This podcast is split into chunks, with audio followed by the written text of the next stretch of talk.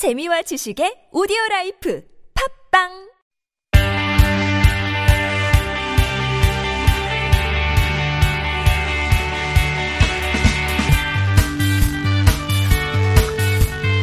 뉴스공장 어, 총선 시리즈입니다.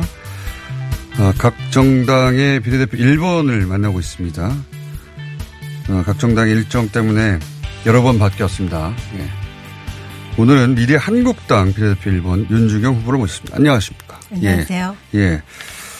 어, 방송 저희가 출연 요청을 여러 번 했는데 여러 번 바뀌었습니다. 예. 네. 오늘 드디어 나오셨군요. 그러게요. 예. 아무래도 이제 출연 요청을 여기저기서 많이 받으셨을 텐데, 그죠? 예. 네. 어, 마음을 여러 번 바꾸셨죠. 마음을 여러 번 바꿨다는 게 무슨 말씀이세요? 그러니까 여러 번 바꿨다기보다는 정확히 말하면 망, 출연을 망수, 망설 이셨죠. 예. 네. 많, 많이 망설였죠. 예. 왜냐하면 공장장님이 무서워서. 아니, 그 머리카락이 너무 무서워서. 예, 저희가 이 시리즈는 다 비슷한 정도로 부드럽게 합니다. 네. 네.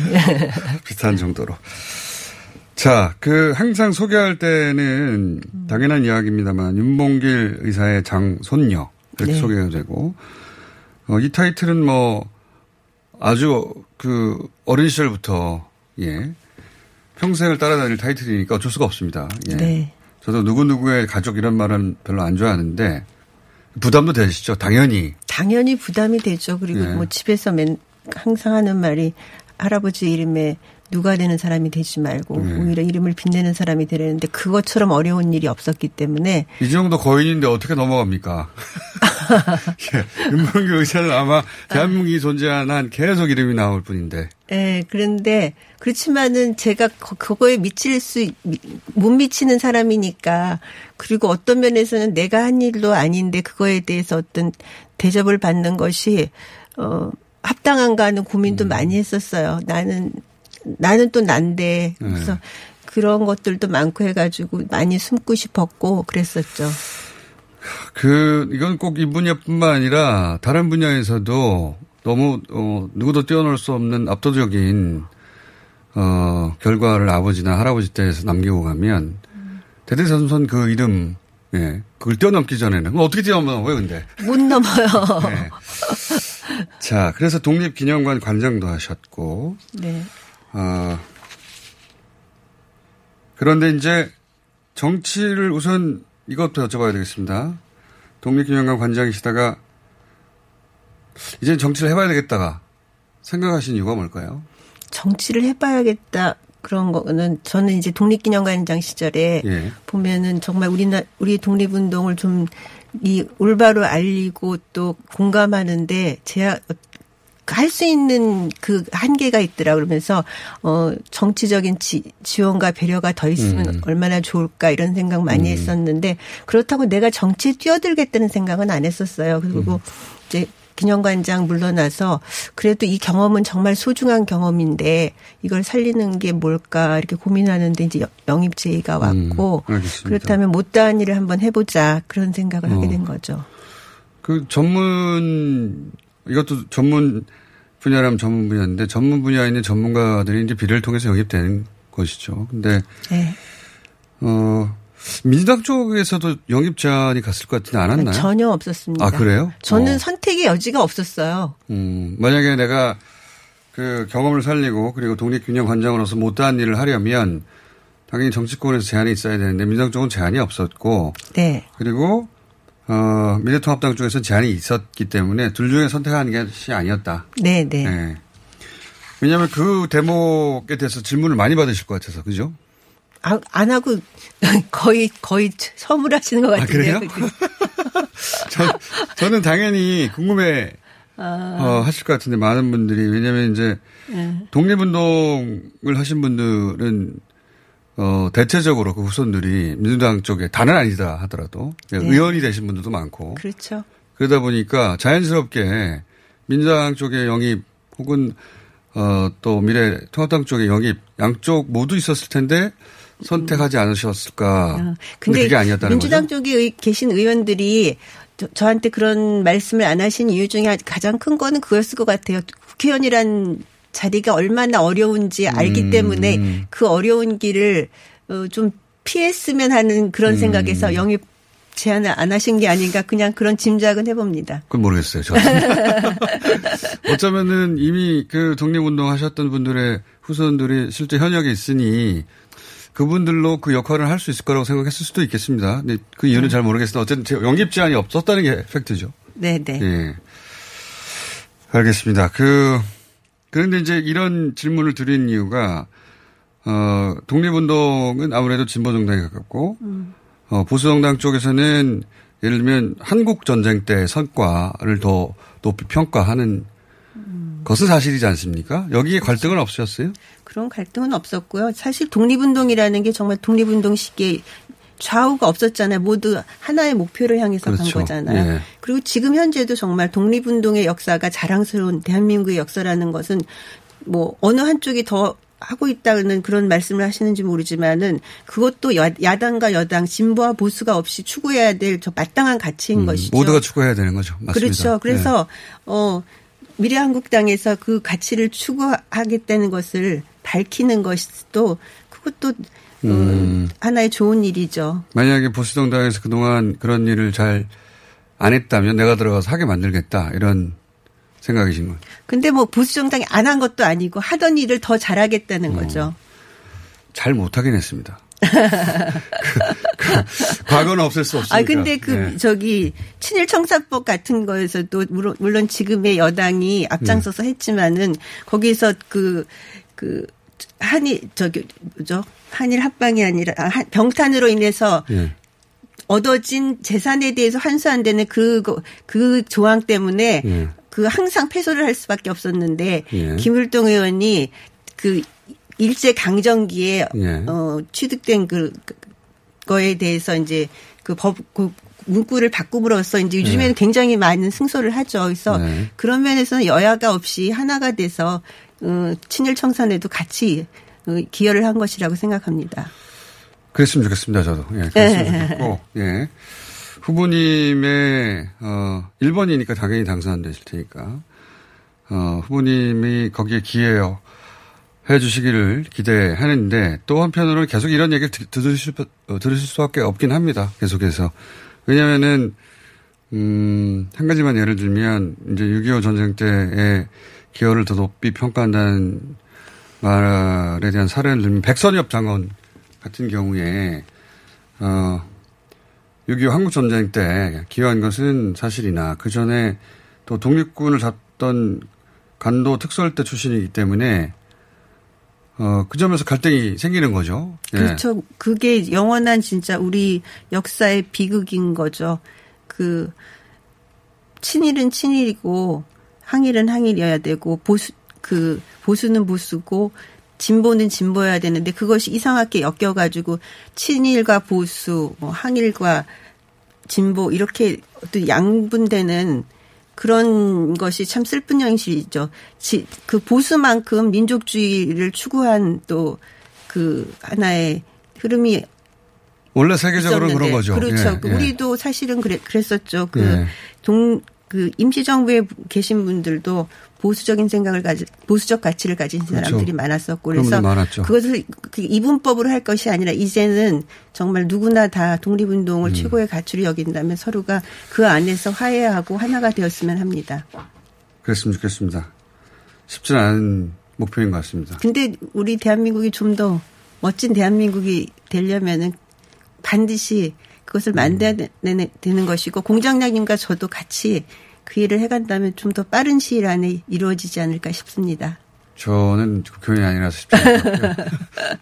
그래서 그 대목에 대해서 예를 들어 보수정당의 균형을 잡아주시는 역할을 왜냐하면 이건 풀리지 않는 거거든요. 예. 분명히 네. 독립군을 때려 그렇죠. 잡던 어, 역사적 팩트가 있기 때문에 그분이 나중에 한국 전쟁에 기여했다 하더라도 예, 그게 가려질 수 없는데 방점이 달라져서 그러니까 야, 어, 그 어느 것이든지 변명하지 말고 있는 그대로를 인, 인정하고 잘못 있는 것은 잘못을 인정하는 것이 그것이 어떤 이 얽혀진 실타래를 푸는 또 것이 아닌가 싶습니다. 근데 독립군 때렸던 역사를 인정해버리면 백선엽 장군의 성과가 감춰지니까 어쩔 수 없이 감추게 되죠, 한쪽을. 나는 뭐 그분도 꼭 감추려고 하실까 잘 모르겠는데 어쨌든 예, 우리 스스 우리가 기억을 해야죠. 역사는 기억하는 자, 자의 것이라고 하는데 있는 그대로를 우리가 기억해야 되는 것이죠. 알겠습니다. 이 질문은 끊임없이 받으실 것 같아서 제가 어, 해야 되는 질문 같아서 드렸고 다른 비례 후보들도 만나보셨습니까? 그렇죠. 우리 뭐 그 공천장인가요? 이거 네. 받을 때 다 서른아홉 명이 다 왔었. 그리고 같이 모아놓고 이제 교육도 하고 그렇죠. 그렇죠? 예. 예, 예. 그리고 실제 생각 그러니까 이전에 생각하시던 것과 실제 그렇게 후보로 확정되고 나니까 좀 다르죠. 그렇죠. 많은 게 이런 데 나와야 되고 나가기 싫어도 나와야 되고 진짜 어깨도 무겁고요. 이게 저, 희뭐 39명 공천했는데 그 중에 진짜 목표한 대로 다 되면은 네. 제가 어, 그래도 괜찮을 텐데 그게 안 됐을 경우에 나는 어떻게 해야 되나 하는 네. 그런 부담감도 굉장히 크죠. 1번은 상징적이라 그러니까 누구든 간에 1번이 되면 항상 오시게 되거든요. 네. 네. 그러다, 그러다 보니 갑자기, 어, 미래통합당을 대변하는 이야기를 해야 되는 것이고 과거에 미래통합당이 마음에 안 드는 점도 분명히 있었을 텐데 근데 음. 이제 정당인이 되는 거니까 음. 입장이 좀 달라질 수밖에 없고 갈등도 있으시죠. 아직까지는 뭐 없습니까? 아직까지는 네. 제, 가좀 생각이 없는 사람이라서 그런지 저는 제가 해야 될 일, 음. 제가 해야만 되는 일 이에는 별로 생각을 안 해가지고. 알겠습니다. 네. 미래한국당의 이제 미래통합당에서 나와서 미래한국당 소속이시니까 미래한국당의 비례 후보 중에 이분은 꼭 소개하고 싶다는 분 있으십니까? 어. 이렇게 좋은 후보들이 많이 있다. 윤창현 후보님도 계시고 또 네. 조태영 후보님도 계시고 아. 또 조수진 후보님 경우에는 정말 우리 당의 입장을 정확하게 저보다 좀 더 세련된 언어로 네. 또 국민들께 전달하실 음. 것 같고요. 그리고 뭐 각 뭐 직능 단체에 계신 분들 계시고 그리고 저기 항상 애완견 조여야 다니는 그러니까 아, 애완견이라기보다도 안내견이죠 조여야 다니는 김예리. 음 그렇군요. 여러 분야의 분들이 계시고 경제학 네. 교수도 말씀하시고 지금 외교부 차관이었던 분도 언급하셨고 여러 분 언급하셨으니까 그 후보들을 대부분 알고 계시네요. 처음 뵌 거죠. 전 이번에 어. 처음 뵀는데 그분들이 워낙 텔레비전에 많이 나오셨던 분이라서 그냥 원래 알, 알고 있던 것처럼 제가 착각을 하더라고요. 이제를 만난 적이 혹시 내가 있었나? 네. 네. 자, 본인이 그 입성, 국회 입성하시는 건 이제 기정사실이니까 국회의원이 되실 텐데, 그러면 방금, 어, 이런저런 일을 하고 싶다라고 말씀하셨는데, 구체적으로 어떤 일을 제일 먼저 하고, 한 음. 두세 가지 정도는 목표를 말씀해 주시면. 저는 다른 의원님 되실 분처럼 이렇게 빠른 시일 내에 뭔가 성과를 낼 거라는 생각은 안 하고요.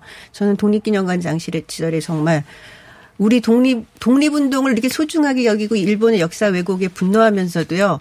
정작 독립운동 연구 기반은 너무 취약하더라고요. 음. 뭐 독립운동가 인병사전을 만들면서 보니까 독립운동사를 전공한 학자가 50명도 안 돼요. 음. 이런 현실을 좀 어, 개선할 수 있는 정말 독립운동의 연구에 탄탄한 기반을 만드는 그런 작업을 하고 싶고요. 음, 늘 하는 말은 정말 순구수강 영예가 애국 국가유공자에 대한 예우가 부족하다 그러는데 부족한 면이 무엇인지를 보고 음. 그것을 채워나가는 일을 하고 싶습니다. 알겠습니다. 독립운동과 국가유공자에 대한 예우는 문재인 정부가 지금 가장 많이 하는 편 아닙니까? 그건 뭐, 사실이죠. 그렇죠. 잘 하시죠. 네. 네. 그렇다고 해서 전 정부가 못했던 것도 아니고 음. 저는 그 말씀 드리고 싶어요. 제가 어렸을 땐 정말 그 예우가 부족했었죠. 근데 제가 대학 갈 무렵에는 이제 대학 등록금까지 다 네. 해주는 그런 그러니까 정 국가가 부를 축적할수록 그거에 대한 예우가 이제 더 좋아진 거죠. 좋아, 좋아진 거잖아요. 그래서 네. 이제는 정말 뭐 G20이니 뭐 선진국이라 그러는데 과연 선진국 수준인지 한번 살펴보겠습니다. 알겠습니다. 예. 박근혜 정부도 그렇게 못한 건 아니었다. 뭐 어느 정부든지 다 최고의 예우를 갖추려고 노력을 했었죠. 정부 재정이 허락하는 한에서. 그러면 아마 다른 방송에 가면 그 뒤에 위안부 합의를 물을 거예요. 그러니까 답변을 준비하시고. 네, 그렇죠. 네. 저는 국회에서도 네. 분명히 말씀드렸습니다. 그, 그 물으시더라고요. 위안, 그 위안부 예. 소녀 사항을 어떻게 해야 되느냐. 전 그거는 어, 전 치우면 안 된다고 분명히 말씀드렸고요. 안 되는 것이고 그, 예, 그리고 뭐 위안부 합- 일본과의 위안부 합의는 어떻게 해야 합니까? 저는 그 항상 생각하는 건 우리가 과연 그렇다면은 위안부의 애- 위안부 할머니들에 대해서 우리 내부에서는 얼마나 잘해드렸는지 저는 네. 우리 내부에서 뭐- 먼저 더 예우를 갖추는 것을 보여줌으로써 맞습니다. 어, 그들에. 대해서 대, 네. 응을 해야 되는 것이고 올- 그 잘못된 것에 대해서는 분명히 얘기할 수 있어야 되는 것이죠. 어, 있었던 일을 없었다고 하는 그것 그것부터 바로 잡으면서 네, 맞습니다. 그렇기 때문에 위안부 일본과 위안부 합의는 어, 박근혜 정부 시절에 잘못된 거 아닌가요? 잘못된 잘못된 것인데 사실 그 합의문을 살펴보면은 네. 또 다른 말씀들을 하시는 분도 있더라고. 마지막 이번에 이번 정부에서도 그 합의문에 대해서 아마 한번 살펴봤던 기회가 있었던 걸로 알고 있는데. 알겠습니다. 자, 이제, 어, 정당에 소속된 일본이시니까 마음대로 못 하시는 말도 있으실 거고, 그죠? 그렇죠? 네. 예, 세계 가서 들으실 분들은 들으실 겁니다. 마지막으로 이번 총선에 관해서 미래한국당을 지지해달라고 한마디 말씀해 주신다면요? 미래한국당은 어 일단은 저를 통해서 독립운동 정신으로 정말 그것을 잘 올바르게 계승해서 멋진 대한민국을 열어가겠다는 약속을 국민들 앞에 드렸습니다. 그런데 저는 오늘 아침 시 하나를 좀 말씀드리고 싶습니다. 흔들리지 않고 피는 꽃이 어디 있으랴. 이 세상 그 어떤 아름다운 꽃도 흔들리면서 피었나니 줄기를 굳게 세우고 피었나니 이런 시가 있는데요. 미래한국당 많이 흔들리고 어, 그 흔들림으로서 국민들께 또 실망을 드린 면도 있지, 없지 않아 있지만은 이제는 줄기를 굳게 세우고 꽃을 피우려고 합니다. 많이 어, 관심 갖고 지지해 주셨으면 감사하겠습니다. 알겠습니다. 오늘 말씀 감사합니다. 네. 미래한국당의 비례대표 1번 윤주경 후보였습니다. 감사합니다. 감사합니다. 안녕하세요. 치과의사 구지은입니다. 태아가 자랄 때 가장 먼저 생기는 기관이 어디일까요? 바로 입입니다. 먹는다는 것은 삶의 시작이자 끝인 것이죠. 100세 시대인 요즘은 치아를 100년 가까이 사용합니다. 그럼 어떻게 해야 치아를 100년 동안 건강하게 관리할 수 있을까요? 바로 올바른 칫솔질과 정기적인 스케일링입니다. 가까운 치과를 방문하시면 치과의사 선생님께 올바른 칫솔질을 배울 수 있습니다. 그리고 1년마다 건강보험 적용이 되는 스케일링 치료 놓치지 마세요. 이 캠페인은 유디치과협회와 함께합니다. 후보자님, 잘 들으세요. 선거는 뿌리오와 함께 선거 문자 1위는 뿌리오 선거는 뿌리오와 함께. 선거 당선 1위는 뿌리오 12년 연속 1위 노하우로 개인정보 보안은 물론 번거로운 행정처리도 한 번에. 당선자가 추천하는 1위 문자 뿌리오. 1위 당선 1위 문자 뿌리오 시더 시더. 아빠 발톱 너무 두껍고 색깔도 이상해.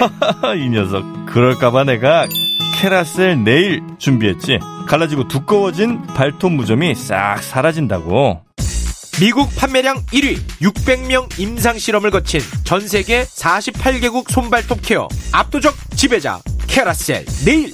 2주 후 달라진 손발톱을 경험할 수 있습니다. 네이버에서 캐라셀 네일을 검색하세요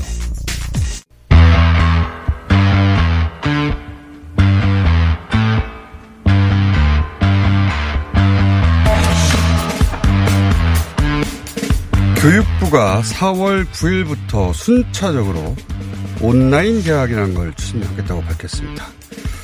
온라인 개학, 예, 많은 일들이 사상 처음인데 이것도 처음 있는 일입니다. 어, 교육부 학교 혁신 지원실의 김성근 실장님 연결해서 자세한 내용 좀 들어보겠습니다. 안녕하세요. 예, 안녕하십니까. 김성근입니다. 예, 이게 처음 듣는 건데 학년별로도 개학 시기가 다르다고 하는데 좀 자세히 알려주십시오.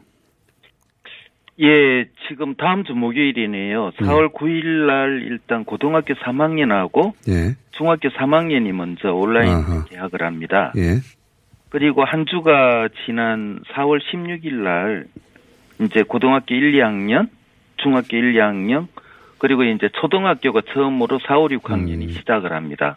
그렇군요. 그리고 그 다음 주 월요일인 이제 20일은 이제 초등학교 1, 2, 3학년까지 모든 학생들이 이제 초중고까지 다 온라인 계약을 하게 되겠습니다. 그렇군요. 이제 고3이나 중3이 제일 진학 관련해서 급하니까 먼저 계약을 하고 순차적으로 하는 건 셈인데, 근데 이제 이게 순차적으로 계약하는 것도 온라인으로 하겠다. 근데 이제 온라인 계약이라는 게 세상에 없는 개념 입니다. 세상에 없는 일을 겪고 있으니까 세상에 없는 예, 대안이 나올 예, 수밖에 없는데, 맞습니다. 요 온라인 계약이 뭔지도 좀 설명해 주십시오. 예, 온라인 계약은 이제 보통 그 선생님과 학생들이 이제까지 전통적으로는 얼굴을 서로 보고 면대면으로 해왔잖아요. 예.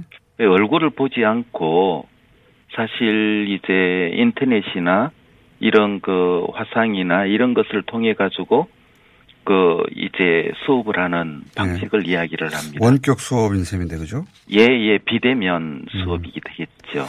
알겠습니다. 이제 그 말 뜻 그대로 학교를 가지 않고 예. 어, 우리나라 인터넷 환경이 굉장히 전 세계에서 가장 뛰어난 나라니까 온라인으로 계약을 한다 결정까지는 알겠습니다. 근데 학생들은 휴대폰도 있고 집에 다 PC가 있어서 어, 그 원격 수업을 할 준비가 되어 있는데 학교가 준비되어 있는가? 요 대목은 또 다른 얘기거든요. 예, 예. 학교가 그런 촬영 시설을 다 갖추고 학교도 처음 해보는 일이니까 이런 예, 플랫폼 준비가 되어 있어야 할 텐데 이 대목은 어떻습니까? 어, 사실 이제 지금 그 세계적으로 유례 없는 거죠. 전 세계 학생들 한 87%에 해당되는 15억 명이 지금 학교를 못 가고 있습니다. 아, 전 세계가 아, 예, 예. 10억 명의 학생이 학교를 못 가고 있습니까?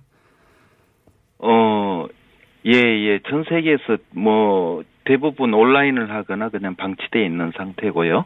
그렇군요. 예. 예, 예. 그래서 지금 이제 저희는 2월 중순경 이제 첫 번째 계약 연기를 좀 결정을 할때 네. 조심스럽게 이 부분에 대한 준비들을 학교에 좀 요청을 했고 아. 선생님들은 그때부터 좀 준비를 해왔습니다. 아, 그래서 우선 온라인으로 이제 학급방을 개설해서 지금 애들 선생님들 얼굴도 못 본 상태예요. 음, 그 신입생들은 더 하고 예. 그래서 이제 뭐 SNS건 안 그러면 뭐 화상이건 학급 방에서 서로를 좀 확인하고 생활 지도를 해왔고요. 예.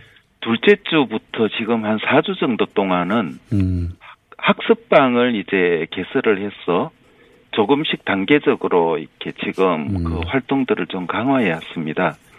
다양한 인프라들을 좀 점검을 해 왔고요. 어, 선생님들께서는 좀 익숙하신 분들은 굉장히 좀 강도 높은 상태로 학생들과 만나고 있고 음, 이제 그런 좀 격차는 좀 있는 상태고 그렇겠죠. 예. 지금 앞으로 한 일주일 정도를 이제 유원회 부총리께서는 선생님들께 어 정말 온라인에 대한 부분들을 좀 총 준비를 매듭을 좀 해주시라 부탁을 드리는 것도 있습니다. 알겠습니다. 어, 예, 그 구상은 분명한데 그 구상이 이제 현장에서 어, 구상대로 실현되기까지는 초기에는 혼란이 당연히 있겠죠. 처음 하는 거라서. 아 예 당연합니다. 예, 어, 그리고 이제 현실적인 문제들도 분명히 있을 것 같습니다. 그러니까 예, 예, 학교들마다의 재정 상태도 달라서 충분한 시설이 있는 것도 있고 또는 기술에 대한 이해도가 높은 선생님들이 있을 수 있고 어떤 학교는 어, 기술에 대한 이해- 이해도나 혹은 장비 측면에서 상대적으로 디지털 격차라고 하죠. 그런 격차가 있는 학교들도 있어서 어, 그런 학교에 다니는 학생들은 상대적으로 학생들은 잘못이 없는데 어, 수업의 충실도가 좀 떨어지지 않을까 이런 우려들이 학부모한테 있는 게 사실 아니겠습니까? 예, 예, 예, 그럴 거라고 생각을 합니다. 예. 근데 이제 우선 그 학부모님들이나 이제 학생들한테 좀 그 말씀을 좀 드리고 싶은 게 지금 온라인 수업 그러니까 원격 수업과 관련된 여러 가지 이제 선생님들이 수업 활동에 굉장히 많은 뭐 촬영 기계나 영상 기계나 이런 그 디지털 장비가 필요한 부분들은 아닙니다. 어, 음. 기본적으로 그 온라인상으로 활용할 수 있는 굉장히 많은 컨텐츠가 있고 그래서 저희들은 일단 이제 디지털 교과서나 또 애들이 지금 교과서도 못 가졌기 때문에 네. 지금 있는 교과서들을 이제 대부분 PDF 파일로 바꿔서 아이들이 어 일단 좀 볼 수 있게 좀 전환시켜 놨었고요. 그 다음에 이제 여러 가지 영상 수업이나 이제 온라인 강좌들이 많이 개설돼 있고 선생님들은 그 아이들을 위해서 지금 이제 뭐 스마트폰이나 노트북이나 안 그러면 탭북이나 이제 이런 그 간단한 기기 정도만 가지고 또 아이들과 수업과 소통을 할 수가 있습니다. 그리고 거기에 대해서는 장비적인 문제들은 아마 그런 부분에서는 크게 모자라지 않을 거고 그런 격차가 크진 않을 것으로 생각을 합니다. 알겠습니다. 다만 이제 정보 격차에 생기는 거는 아이들이 정말 그 기기도 없을까? 그다음에 그것을 활용하는데 필요한 데이터나 이제 뭐 와이파이 기반이나 이런 게 없어서 좀그 정말 단절되는 애들이 없을까 이제 음. 이런 부분에 대해서 교육부는 굉장히 세심히 좀 신경을 음. 쓰고 있습니다. 말씀하시니까 생각나는 게 전 국민이 다 휴대폰이 있을 것 같아도 성인들도 휴대폰이 스마트폰이 없는 분들이 있거든요. 그러면 예, 예, 맞습니다. 당연히 학생들이 다 있을 것 같은데 주변엔 다 있으니까 전국적으로 보자면 예, 틀림없이 스마트폰이 없는 학생들이 있을 겁니다. 그렇죠? 많이 있습니다, 많이 어, 있습니다. 몇 명 정도 있는 걸로 파악하십니까? 저희들은 이제 지금 하여튼 90% 이상 학생들이 스마트폰이 있는 것으로 알고 있고요. 이게 네. 뭐 개인이 스마트폰을 가졌는지 안 가졌는지 하는 부분들은 개인 프라, 프라이버시도 있고 네. 그래서 일단 지금 원격 수업에 필요한 기기가 필요한지 예. 일차적으로는 이제 경제적으로 저소득층 아이들 그 중위소득 한 50% 정도 이하 아이들에 대한 지원책은 지금 어 굉장히 활발히 좀 준비를 하고 있습니다. 그러면 일부 스마트폰이 없어서 어, 원격으로 스마트폰으로 수업을 들을 수 없는 학생들에게는 교육부에서 스마트폰 혹은 통신비도 문제가 될 수 있습니다. 이런 지원들 예, 프로그램이 예, 있습니까? 맞습니다. 예, 예. 지금 이제 저희가 실제 학교나 교육 청 그리고 교육부가 이제 보유하고 있는 그 여러 가지 교육용 그 스마트폰이나 이제 스마트 기기가 보통 한 28만 대 정도쯤 있습니다. 예. 어, 그리고 이제 어제 그 과기정통부하고 교육부가 같이 MOU를 체결을 하고 어, 정말 원격 교육 환경에 총력을 함께 기울이겠다. 이제 발표를 하고 삼성전자가 3만 대 정도를 일단 저소득층 아. 애들을 위해서 내놓기로 했고요. LG전자도 6천 대 정도를 음. 내놓기로 했습니다. 알겠습니다. 그리고 각 교육청마다 17개 이제 시도 교육청마다 지방자치단체하고 같이 협력을 해서 그 지방자치단체에서도 자기 애들 아닙니까, 그죠? 네. 그래서 좀 부족한 부분들을 메우기 위한 부분들이 일어나고 있고 아마 이제 이게 저소득층 아이들뿐만 아니라 그 다자녀 학생들 뭐 애가 셋인데 컴퓨터 한 대만 있는 경우들이 음, 그런 경우도 좀 있겠죠. 걱정입니다. 아, 그런 곳까지 좀 신경이 갔으면 좋겠습니다. 알겠습니다. 이게 예. 처음 겪는 일이라 다들 교육부에서도 어, 걱정도 하면서 이 사안을 진행하실 텐데 그리고 이제 혼란이 당연히 초반에 있을 텐데 한편으로는 뭐랄까요 4차 혁명이 이렇게 어, 예, 예, 이런 식으로 일어날 수도 있겠다는 생각도 하게 됩니다. 한편으로는 예, 예. 긍정적인 면을 찾아보자면 예. 준비되지 않은 채 미래가 훌쩍 왔다고 생각을 아. 하고 있습니다. 교육부께서 그런지 표현이 준비되지 않았는데 미래가 먼저 와버려서 예, 예. 급하게 따라잡는 와중인데 그나마 우리나라 가장 빨리 따라잡으니까 그나마 다행입니다. 예. 아이, 그, 그렇습니다. 예, 그리고 선생님들이 이제 사실 세계적으로 최우수 역량을 가졌다고 평가받기 때문에 저희들은 그 부분을 좀 믿고 있습니다. 음, 알겠습니다. 예. 자, 이 초반에 혼란이 있겠지만 어, 혼란이 어, 빨리 사그라들고 그리고 어, 이 사각지대에 있는 학생들까지 다 완전히 커버될 수 있도록 노력해 주십시오. 감사합니다. 예, 예, 고맙습니다. 네. 온라인 계약이 사상 최초로 된다고 합니다. 교육부 학교 지원, 학교 혁신 지원실의 김성근 실장이었습니다.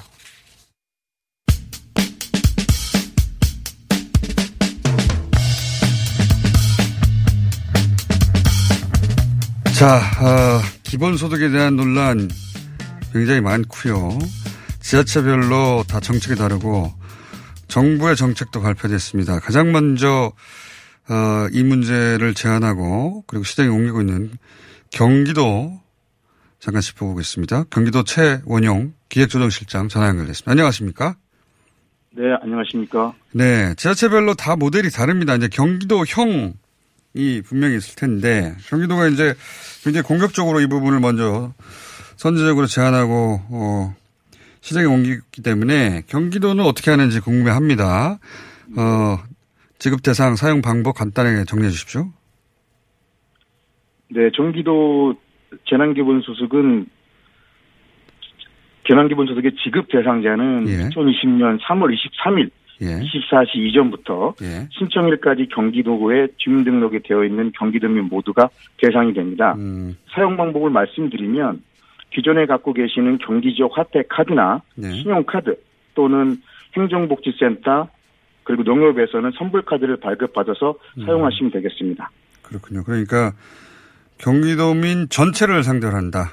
그러네요. 네, 맞습니다. 예, 네. 전체 지역별로 지자체별로 좀 다르게 어, 대상을 설정하는데 경기도는 전체입니다. 그리고 어, 사용 화폐는 지역 되는 경기 거네요. 지역 화폐나 이제 도민들이 갖고 계시는 신용카드를 사용하실 수가 있고요. 음, 4월 20일부터는 이제 우리가 보통 동사무소라고 얘기하는 과거에 행정복지센터나 농협에서 선불카드를 발급받아서 사용하시면 됩니다. 그렇군요.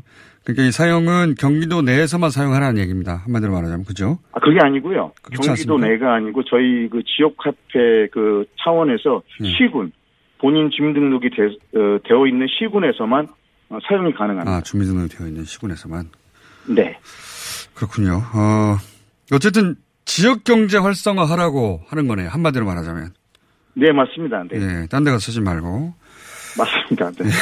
그, 딴 데 가서, 어, 쓰면은 이 의미가 없어지죠, 사실은. 예. 네, 그리고 저희는 또 한 가지 말씀드릴 것은 3개월 안에 이게 다 소진이, 소진이 되지 않을 경우에는 다시 겨- 우리 경기도로 그 페이백이 되도록 개어 설계되어 있기 아. 때문에 예, 소비 진작을 좀 동- 단기간에 예. 이루어질 만들어낼 수 있도록 설계되어 있습니다. 빨리 지급하고, 당장 사용하고, 지역에서만 사용하라. 이런 거네요. 네네네. 네네. 예, 알겠습니다. 그리고 지역에서 사용하는 경우에도 다 사용하는 것이 아니라 중소상공인 쉽게 얘기해서 연매출 10억 이하 그리고 뭐 아. 대형 백화점이나 이런 것들은 전부 대화가 되고요. 아, 그렇군요. 보통 예 동네에 가셔가지고 좀 작은 가게라 이런 곳을 사용하시면 되겠습니다. 아, 그 제한이 하나 더 있군요. 그러니까, 네네.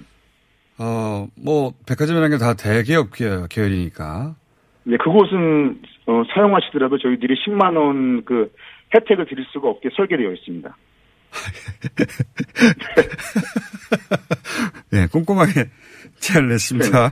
저는 지역에 있기만 하면 어디든 가능한 줄 알았더니 그것도 아니고 중소기업, 중소상공인한테 써라 이거네요. 예. 예 맞습니다. 네, 예, 우리 동네에서 빨리 중소상공인에게 써라 한마디로 말하면 네 이겁니다. 정확하게 예, 정확하게 표현이십니다. 네.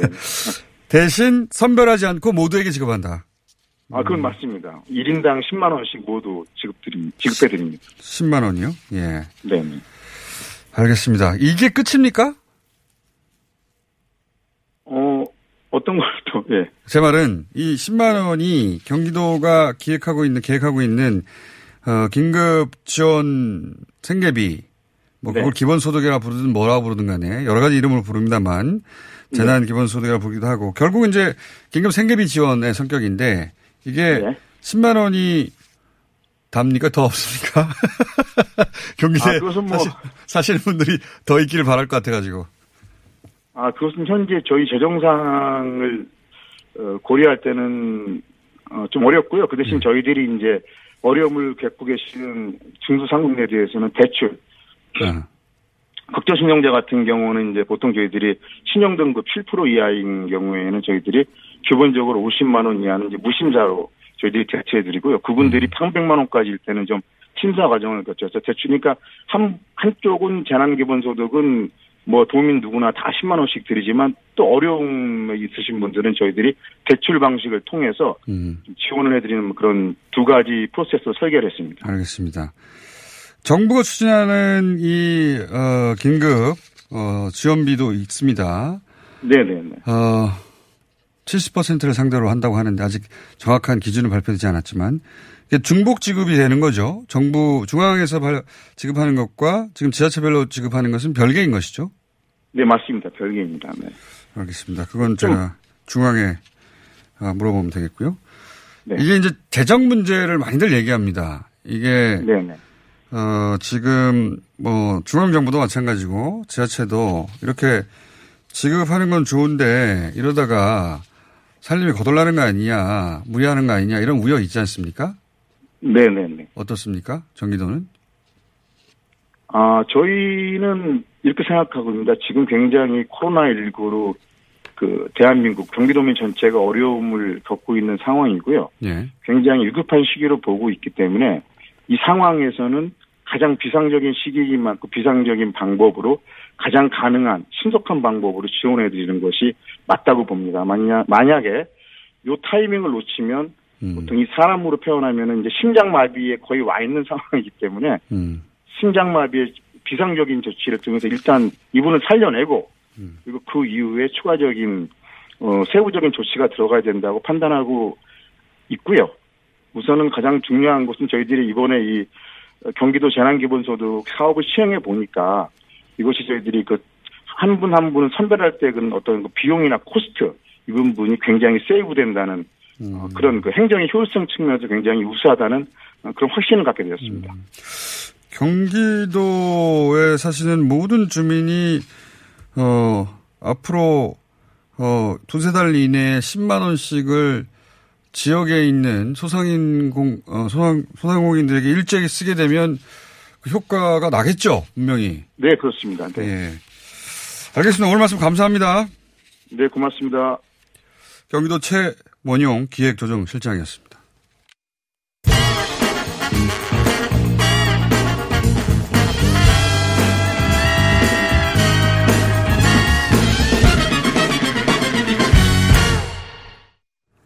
전 세계 코로나 상황을 코로나 상황이 이제 우리나라만의 일이 아니어서 교민을 통해서 확인해 보고 있습니다.